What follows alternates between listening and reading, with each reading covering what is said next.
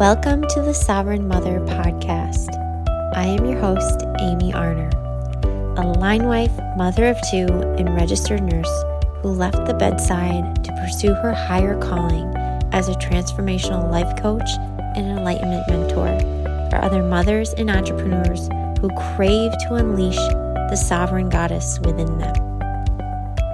This podcast is all about having real and authentic conversations around empowered motherhood, alignment, entrepreneurship, manifestation, and living a life in flow with your soul's true desires. I am so thankful that you are here, and it is my intention that you receive the empowerment and the inspiration that you need to pursue your higher calling. Are you ready? Let's dive in.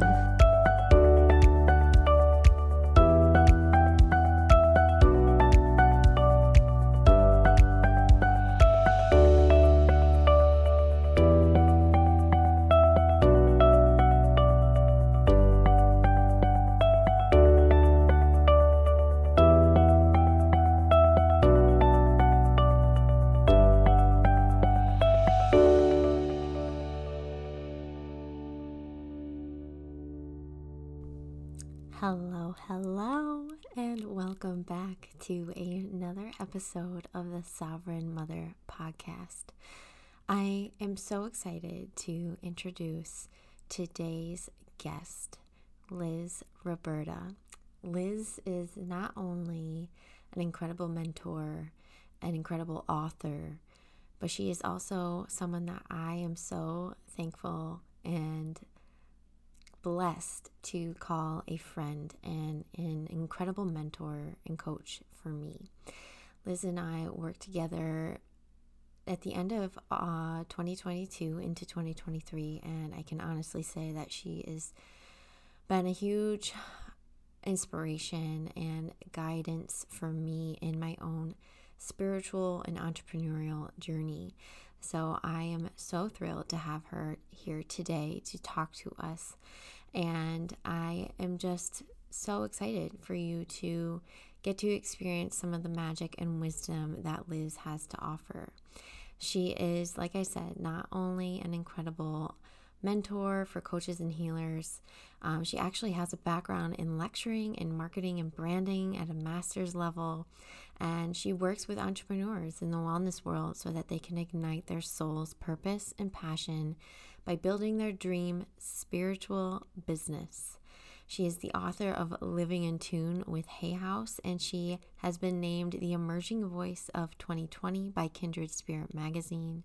She's one of the most influential female coaches of 2021 by Entrepreneur Mogul, and she's one of the 50 under 50 for 2022 by the NYC Journal. So to say that she has experience, to say that she has knowledge to share is an understatement.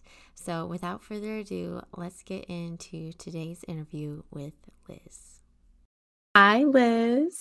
Hi, Amy. Thank you for having me. Oh, of course. I am so excited to chat with you today, and I cannot wait to introduce you to all of my listeners because I know you're amazing. You and I have worked together. You've been an incredible mentor for me, but you are a author. You're a Hay House author. You've wrote this incredible book, Living in Tune. You are a spiritual life and business coach.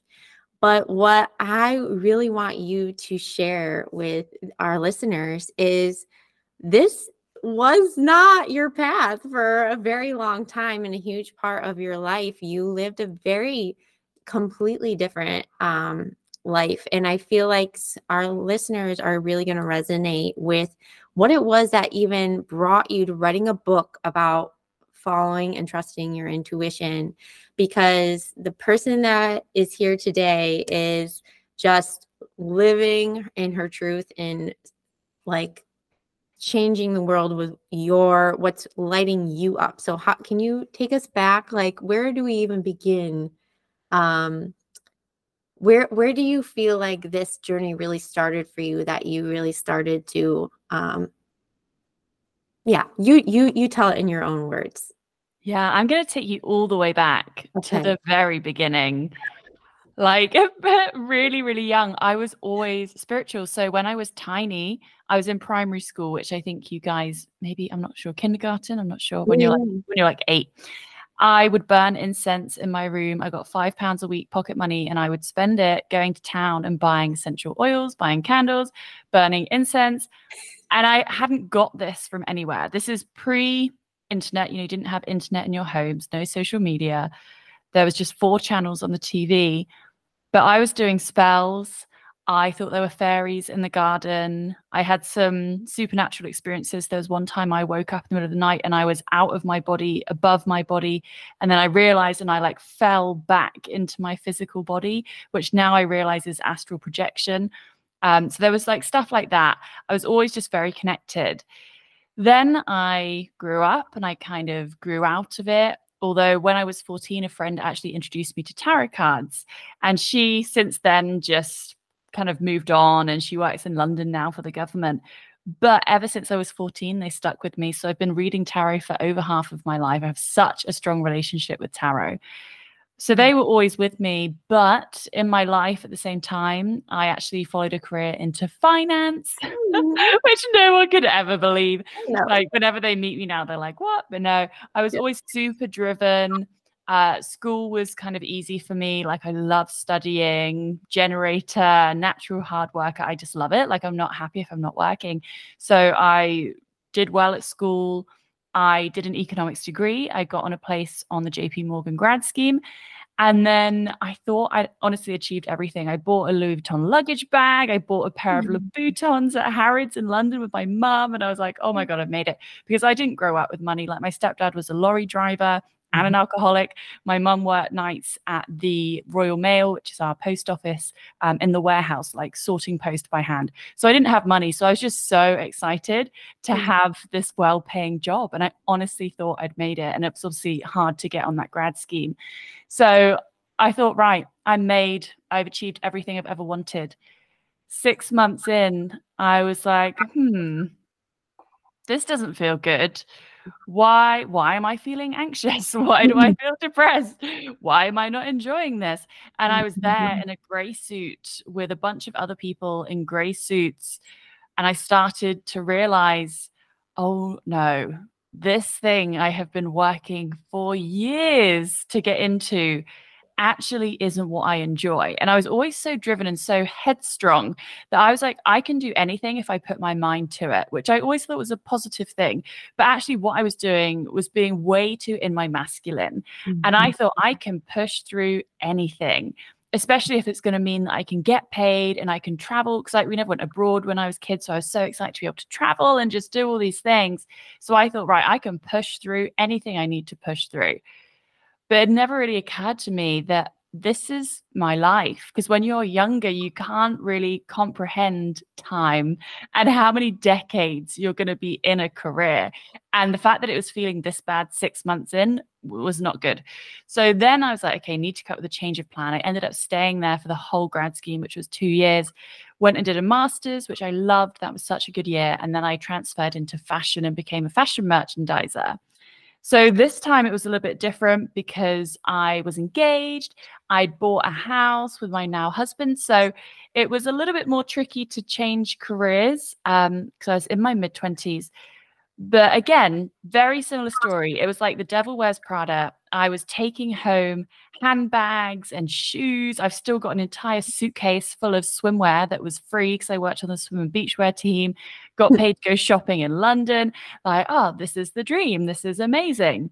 6 months in, oh no, what's this funny feeling? What's this sinking feeling in my stomach again? And I was like, oh no. And what it was even though it was more fun, it was still missing purpose. I just wasn't helping the world in any way. And when I was really young, I'd always wanted to be a vet. And it was actually when I was only 16, the only Bs I got in GCSEs, which are the tests we do when we're 16, the only Bs I got were chemistry and physics. Everything else was an A or an A-star. So I was like, oh, okay, I guess I'm not going to be a vet. But I'd always really wanted to help. That kind of threw me off. And I was never meant to be a vet. I'm not a scientist, but I'd always had that passion to make a difference. And I just wasn't doing that in these corporate jobs. But as fate would have it, I actually sat next to my boss who was a triathlete. So he was into personal development, and he recommended a book to me which changed my life called Rich Dad, Poor Dad, which is basically about how if you ever want to be rich, you need to make your own money, and you're never going to be rich working in a job and having a pension and living that kind of normal life. So that really changed my thinking. This was back in 2016, 2017. I started an Amazon business on the side when I was working my job selling yoga gear. And I got some amethyst crystals engraved, and I just set up this little business on the side. And yeah, it's kind of a long, long journey from starting entrepreneurship to where I am today. But it just all came out of needing more purpose. And actually, I realized I have always had this passion for spirituality, and it was always my interest on the side. But I'd never seen any examples of anyone who'd made a career out of it. Like, it just wasn't a thing. How could I possibly make money from it? I just didn't know. But I'd always been spiritual. I'd always loved it. Naturally been a witch. My mum's a witch. My sister's very intuitive as well. So it was just always part of me. But I've never seen any examples of how you can make a full-time career out of it until now. And I've finally been able to do it.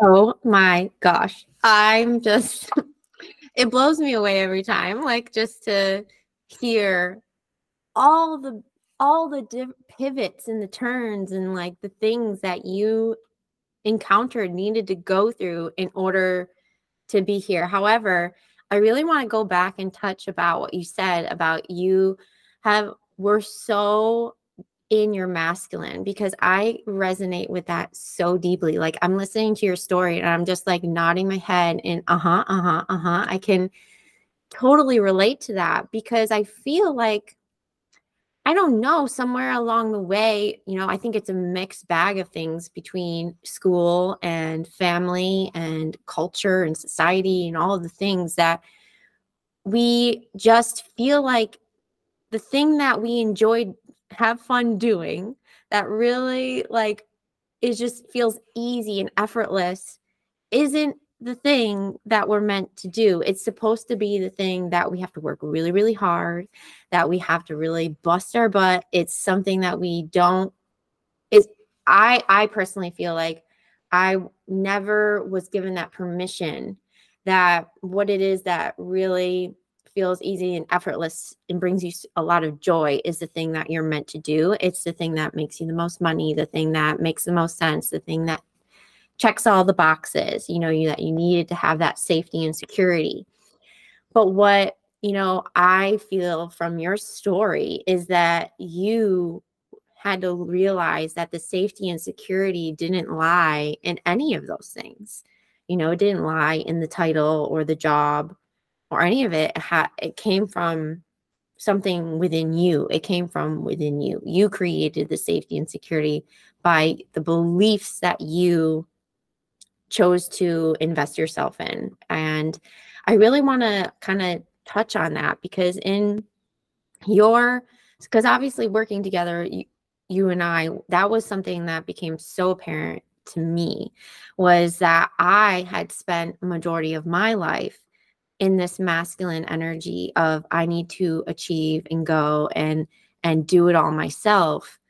But we're really robbing ourselves when we see it only from that lens, and that we don't bring in that feminine of asking ourselves those deeper questions of what is it that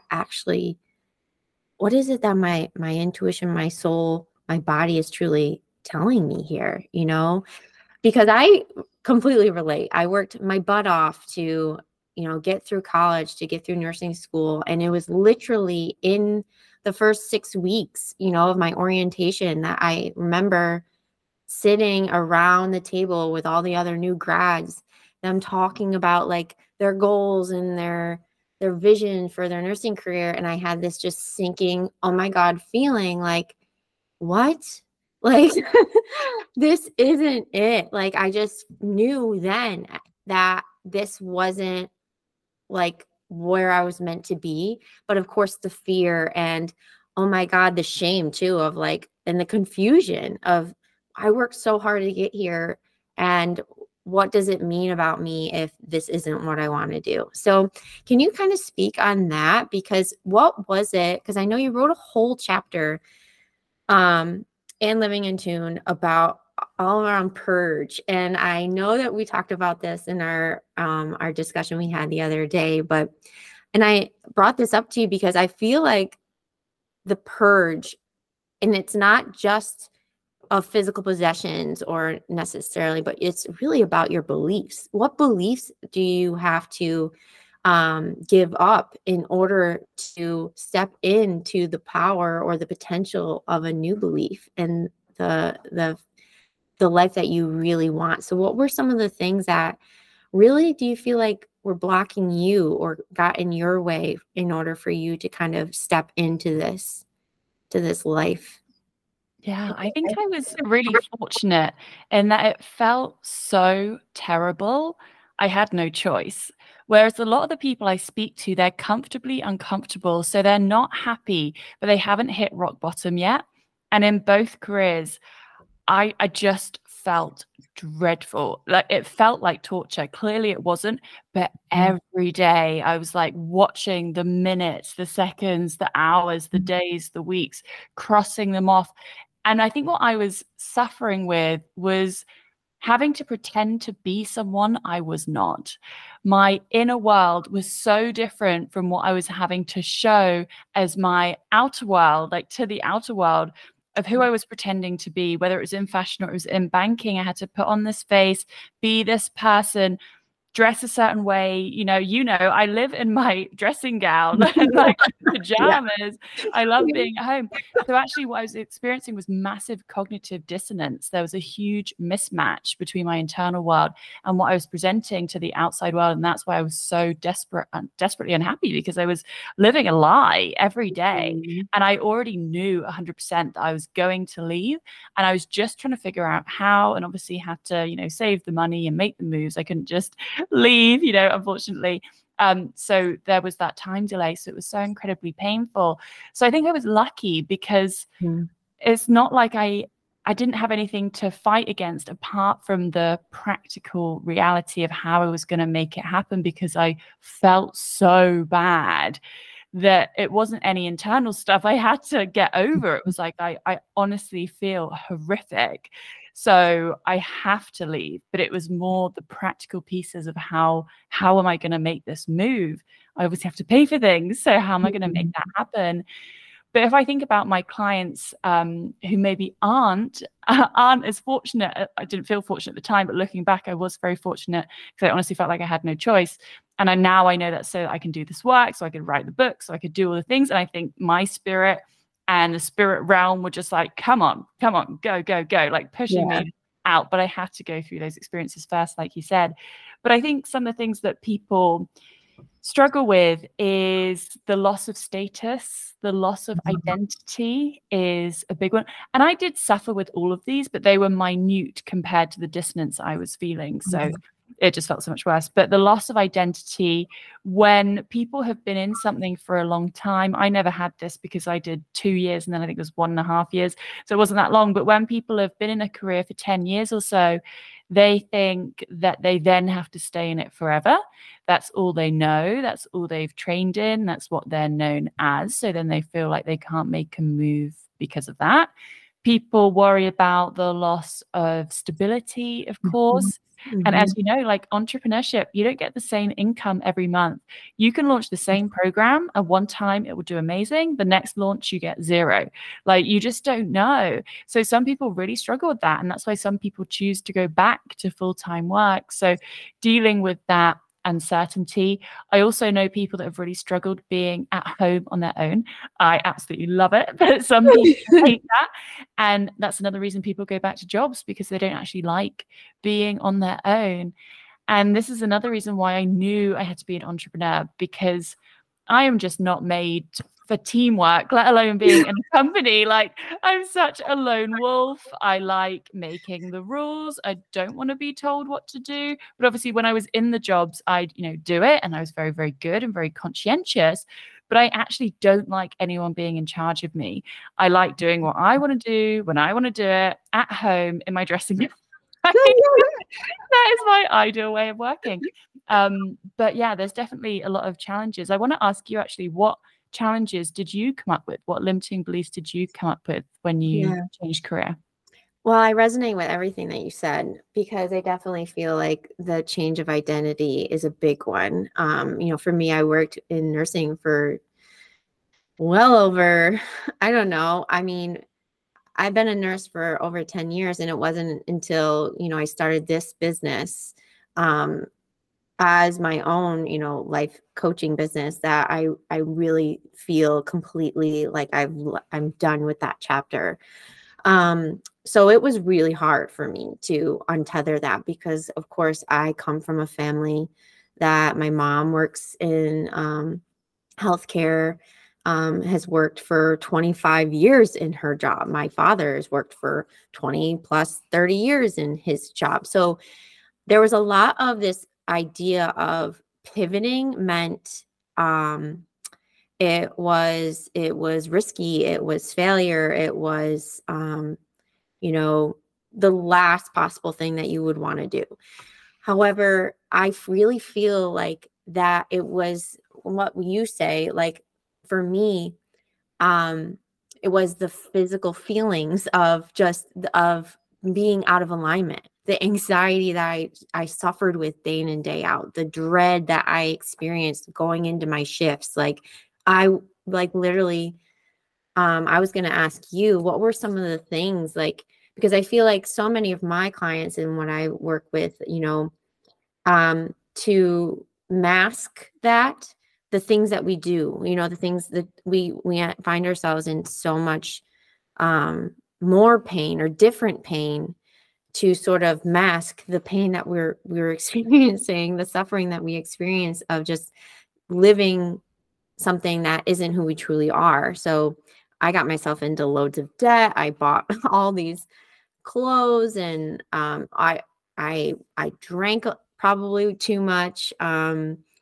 And I really ended up kind of leaning more towards the end of really unhealthy with my relationship with exercise and everything, just to like get myself through the days. But what I really found, and I find with a lot of my clients, and I found was like one of the biggest ones for me, was like that feeling like I was worthy,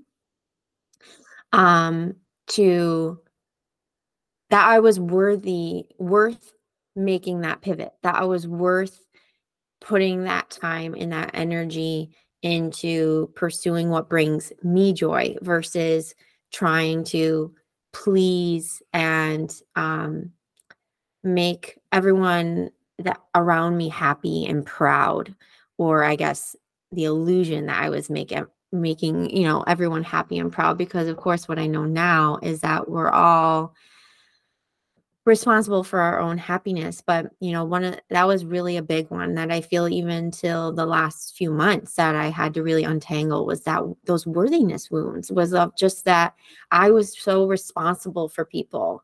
And so, yeah, I find that and especially immensely, you know, that came through the most for me in motherhood, which is, you know, sort of what led me down to my own personal rock bottom, was because, you know, being a mother and having that mirror of my children, I was really able to see where a lot of that responsibility sort of was linked with and came from. So yeah, I really just love how you so eloquently and just so naturally are able to describe just how, like, that it's really just a shift in perception, that what we put our energy into is really what creates our external reality. So can you talk a little bit about that, of just like, I think what, you know, like I touched on, I struggled so much with my money, and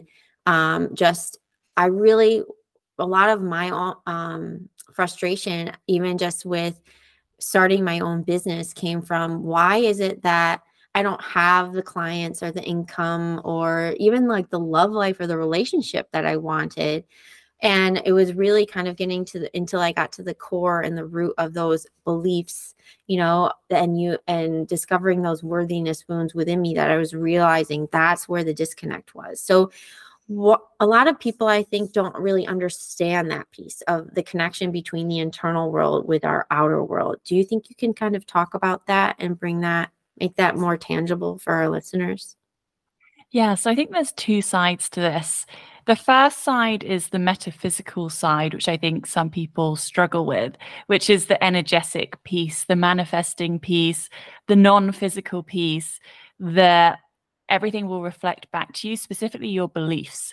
So it's not that you always have to be happy all the time or feel good all the time. It's actually your beliefs will reflect back to you. And the more firmly you hold those beliefs, the more reliably that will show back to you as well. In the other half of it is the physical sense. So obviously what you think about yourself is going to determine your actions. And you gave some examples there about the drinking and when you can have these addictive behaviors. Like I was the same. I used to go out clubbing and binge drinking, which is very normal here in England. It's very much the culture. But that was what my whole life revolved around for about a decade, like through my teenage years and early 20s. It was all about the weekends.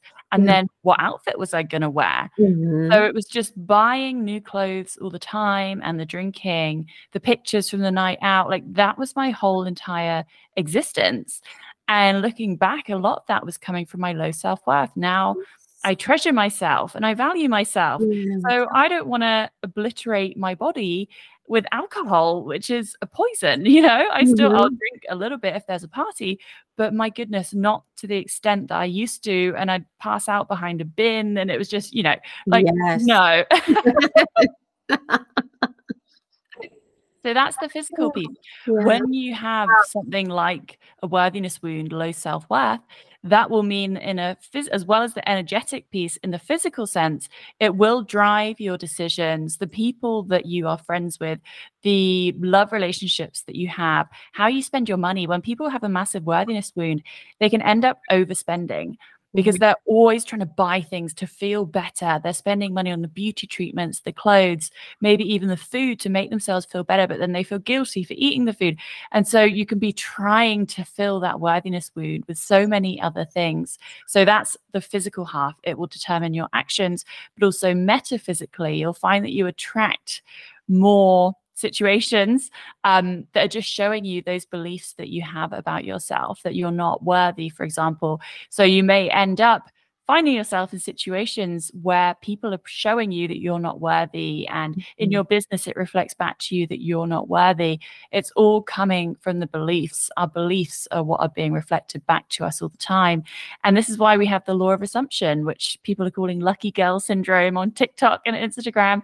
And it's, you can see it. You can see it. The people who are really positive, but genuinely have high self-esteem, they're pretty loose, they're unattached, pretty secure, you know, and they just kind of flow through life. My husband is one of those people, and he's been the best example because we've been together for 12 years. And so I've seen it. And we learned about manifesting at the same time back in 2016. But lucky is just the best word to describe him. And it's because he's got high self-esteem, he's secure, generally positive, he gets on well with people. He doesn't have this gaping, massive worthiness wound. And so everything works out well for him because he's kind of skipping life, but it's because he believes in his value. He believes that he's worthy. He has high standards for himself, high boundaries, and he's one of the fortunate ones. He hasn't had to do all this work like we have to put those things in place, but he naturally has that. And when people are in that place, whether you get there naturally or like us through doing the work, through coaching, then you end up finding your reality improves because you believe you're worth it. You believe you're valuable. You honor your own time. This is something I noticed. People with bad boundaries don't respect and honor other people's boundaries. And it can be so frustrating, but it's, you can kind of see it. I have it with people in my family, for example, and it's just because they don't respect their time or their energy. So they don't understand it when you don't respect yours. So I think that's definitely a big piece of it. Having those boundaries in place, that is a big sign of whether someone has a worthiness wound or not. Oh my gosh. Yes. And what I have found, you know, again, you talk about this in your book, but that pain, you know, where it is that we are feeling the most frustrated or feeling the most struggle or resentment is actually oftentimes what's leading us to what it is that we're meant, like that is the universe actually showing you this is where your gifts lie. This is where your power lies. This is where you're meant to sort of go. And that was something that I did not understand for years. You know, I just could not understand why the cycles kept repeating until I realized, or I had this, you know, rock bottom moment, especially in motherhood. And I realized that my purpose was in my pain. You know, the things that kept repeating in my life, I was meant to, you know, they were coming up for me to actually lean into, dive into it. Where is this coming from, Amy? Like, this is what I was meant to overcome. So it's really shifted, you know, yes, I've had worthiness wounds and yes, I've had, you know, a lot to overcome, but it's in overcoming it, I guess, that the more and more I've really shifted. And I know you talk about sovereignty, and this has really become a huge passion of mine because I really feel that everything really is happening for us, but it's all around whether or not we see it that way or we choose to believe that. And in choosing to believe that, I feel like has really helped me shift more into this healthier, masculine, feminine flow, because I really allow myself to recognize that, you know, it's not just me, you know, that it's not just me having to go out and force my way through life. Yes, there's action that's necessary. Obviously, your story speaks so much about that, you know, that you needing to have your own back. You need to, you know, make moves or set things in place. And, you know, we need that, right?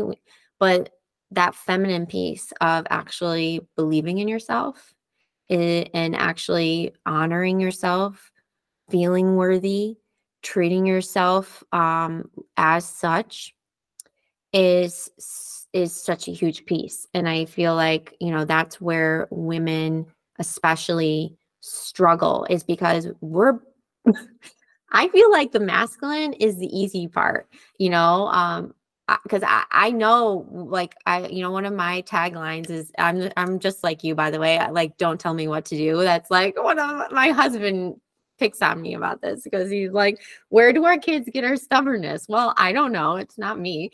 But, but it, you know, definitely part is me.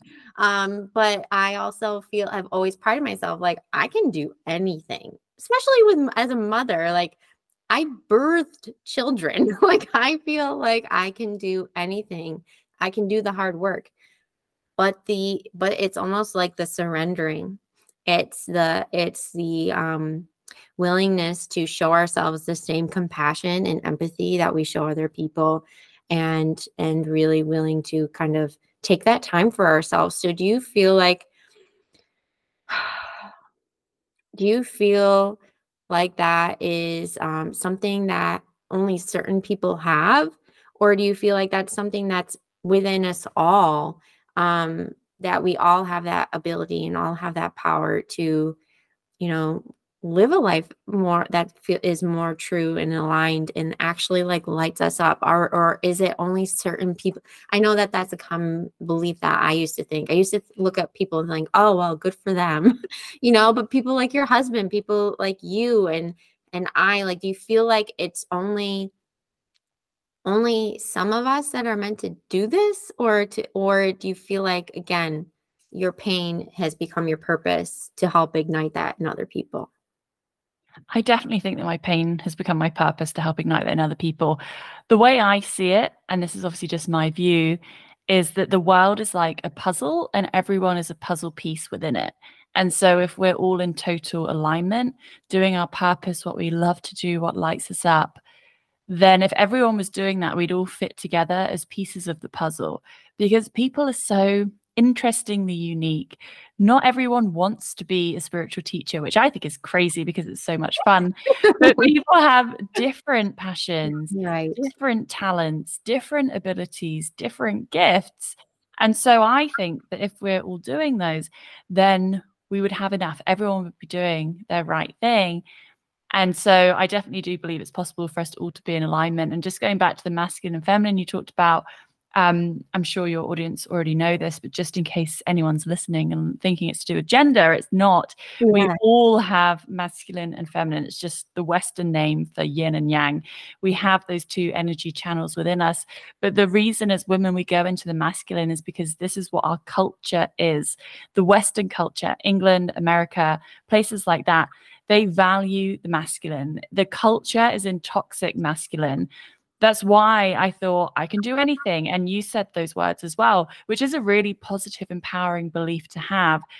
But it's also a very masculine belief because it's saying that you can push through anything and you're not going to pay attention to how it feels for you. Right. And you're not going to pay attention to any warning signs, any signals, your intuition. You're just going to fully use your force.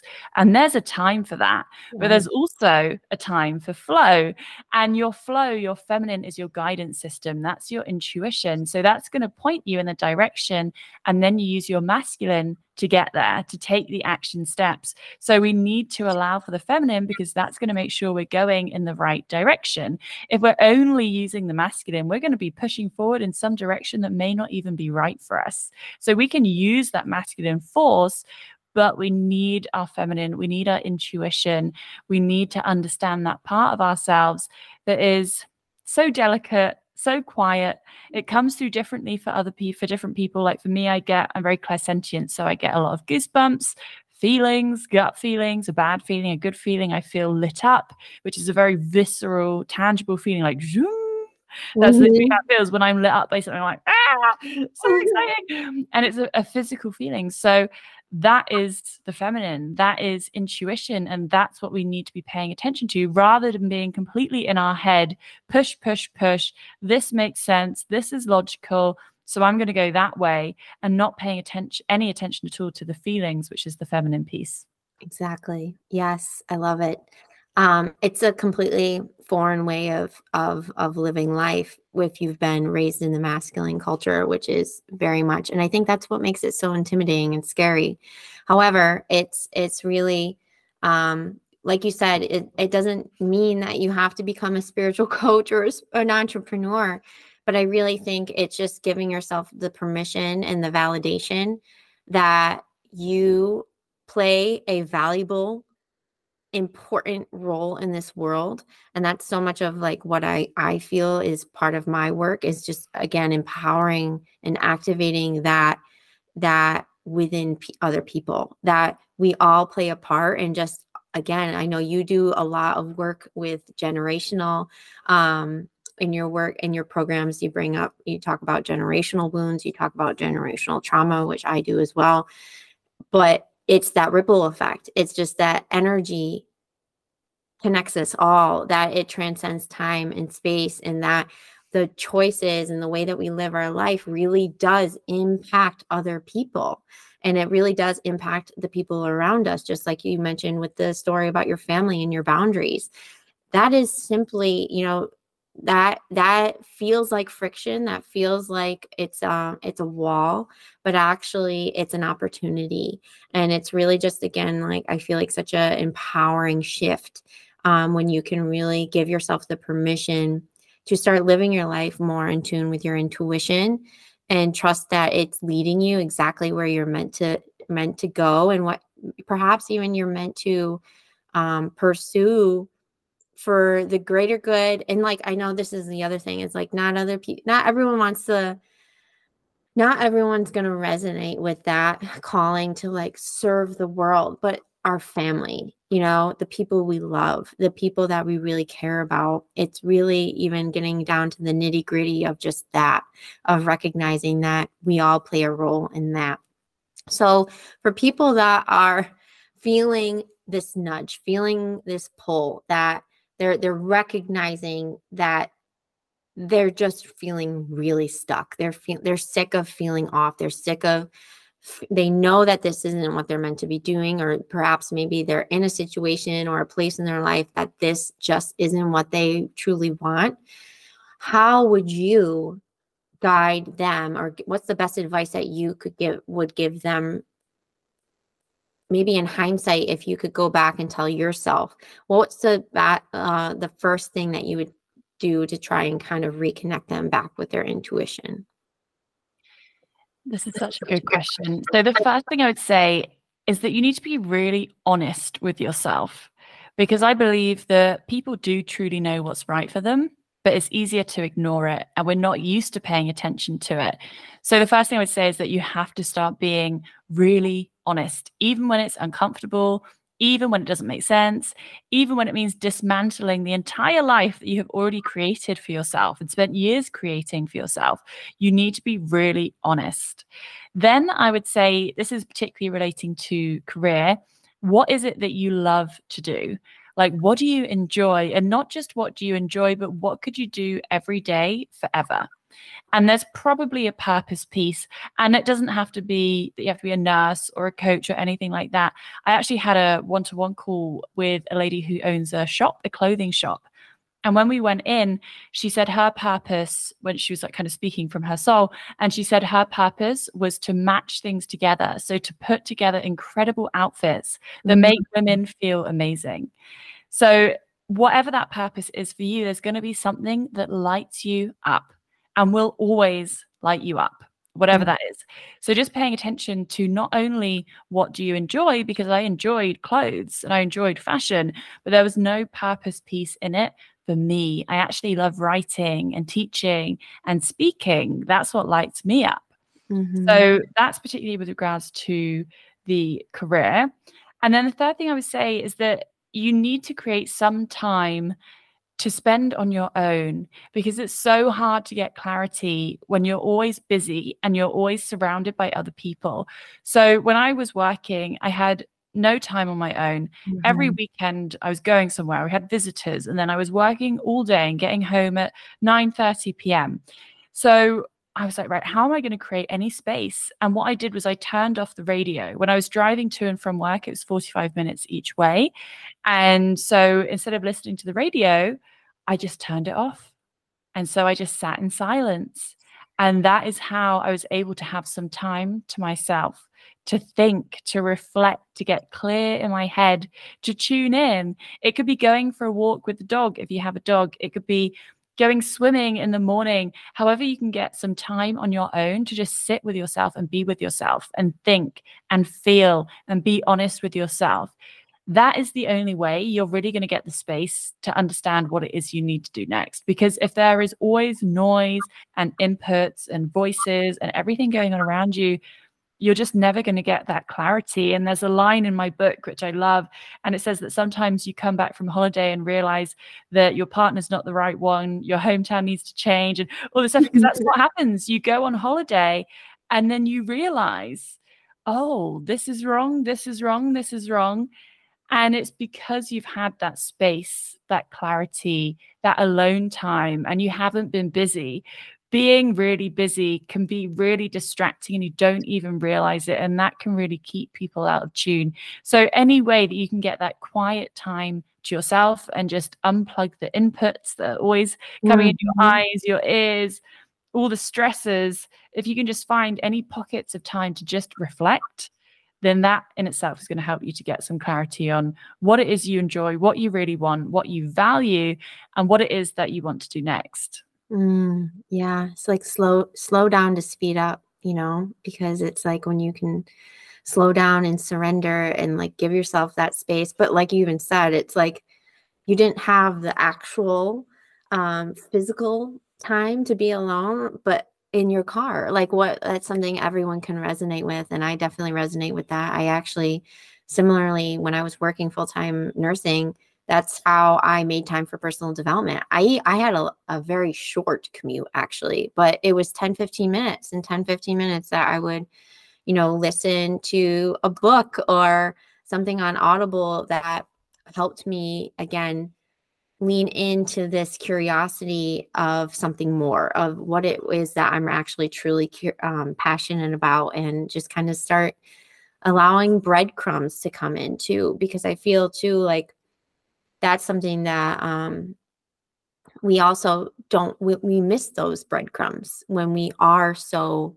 busy and our head is down and we're focused in the hustle and we're focused in that tasky energy of like, check, check, check. I need to get up, go to work, do this, do that.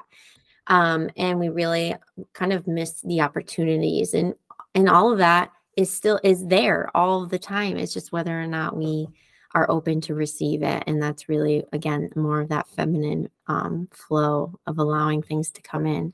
Because that was definitely something that was so continues to amaze me, is just the more in tune I get, the more crystal clear on my values and the more crystal clear on my purpose I become, the more I see, the more flows in, the more like abundance I recognize was always there. So I love that advice. And I just really appreciate you kind of making that so easy and digestible, because it can really be just starting with being honest with yourself. And I know that that can be really scary and hard to do, but oh, Liz, obviously one of the other things that I would recommend to everyone that I feel like would be so helpful in just learning more about this, and really even just with the guidance of asking those questions that can help you reconnect with your intuition, where can people buy your book, find your book, Living in Tune? How can they look you up, get to know you, and work with you and all of the things?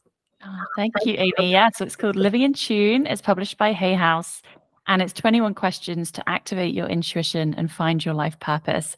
So the joy of having a published book is it's available everywhere. So it's on Amazon. It was in Target at one point, Barnes & Noble in the UK. It's in WH Smith and Waterstones. I think most people generally buy from Amazon, but so many people find it in shops in these obscure little places, like in Poland, in Norway, so on the coast of Scotland, New Zealand, Australia. Like, it's just everywhere. But if you Google Living in Tune, you'll be able to find it whatever country you're in. My Instagram is @IamLizRoberta. And my website is LizRoberta.com. And if anyone wants a free angel card reading, you can go to LizRoberta.com/reading, and I will send you a free angel card reading. Oh my gosh, that's amazing. Oh, Liz, this was so good. I feel like so many nuggets came through that I wasn't even intending to talk about. But, you know, that's just, I just love it. I love chatting with you, and you are so incredibly gifted and so inspiring. And I just thank you for taking the time to chat with us today. Thank you so much, Amy. This has been so much fun. Thank you. Thank you so much for listening to today's episode. If you enjoyed today's message, do me a favor and hit that subscribe button and leave a rating and review. Every review, every rating, every subscribe, every good thing that you put out into this world, I truly believe comes back to you tenfold. And so I cannot thank you enough for helping me get my message out there and supporting me in this journey. Until next time, my love.